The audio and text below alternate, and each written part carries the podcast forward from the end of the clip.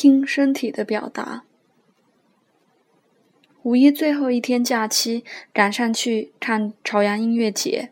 其实我也就只看了一个歌手的表演。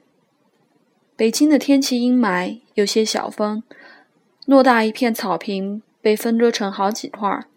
保安在每个出口倦怠地坐着。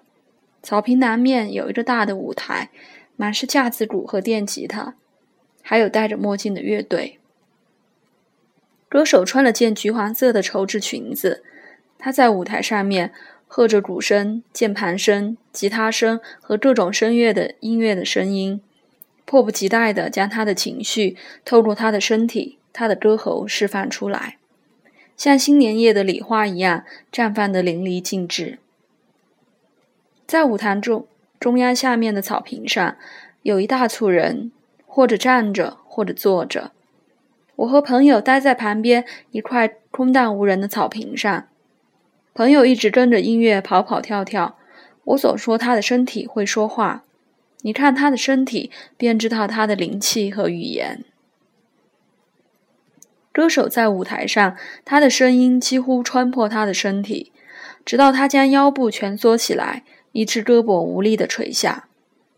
朋友凑过来跟我说：“你看，那是他身体的真实动作啦。”其实那个动作毫无艺术的美感，但却万分自然，让你的目光落在他身上，舍不得离开。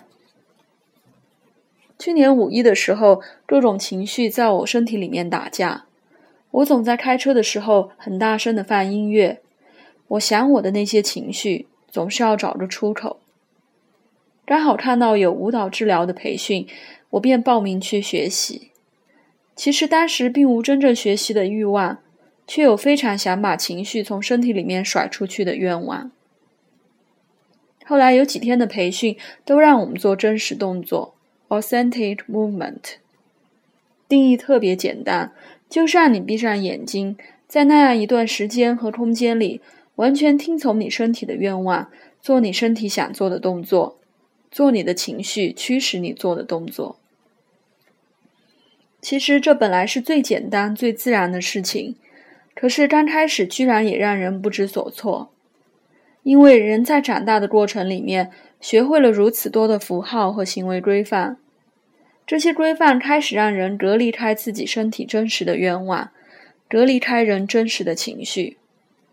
你开始学会规范动作、适当表演，学会穿着别人的行为符号。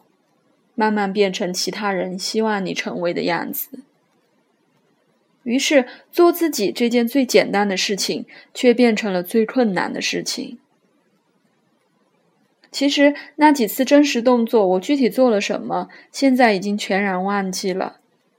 但是当我真的花时间、花精力、投入的感受自己身体的时候，它带给我的震撼仍然新鲜。这就好像你忽然从自己家后院的杂草里面发现埋藏着期待浇灌的种子一样，充满疗愈和希望。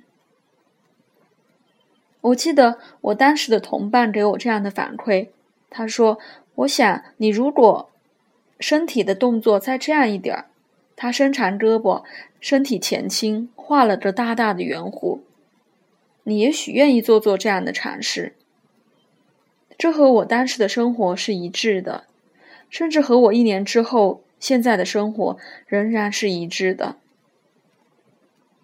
人们总是说要听从你内心真实的声音，可是内心真抽抽象啊！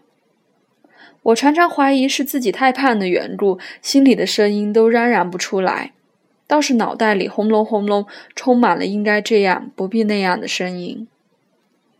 好消息是，身体是不是个抽象的东西？身体会给你如此确定的信息，告诉你你在经历紧张、喜欢、兴奋、低落或是别的种种情绪。甚至，如果你留心观察，我们的身体总是会做出一些出乎我们自己意料的事情。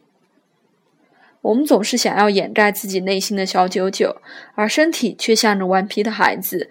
总是泄露各种各样的秘密。我姑且自负的以为，在经历过这样那样的教育、束缚、规范之后，我们任何开始探索自己的旅程和自己重新建立连接的功课，都可以从此开始，从觉察自己的身体语言开始。我也千真万确地相信，人身体所发出的毫无修饰的表达，是我们生命本来最珍贵、最真实的一部分，给人带来力量、希望和疗愈。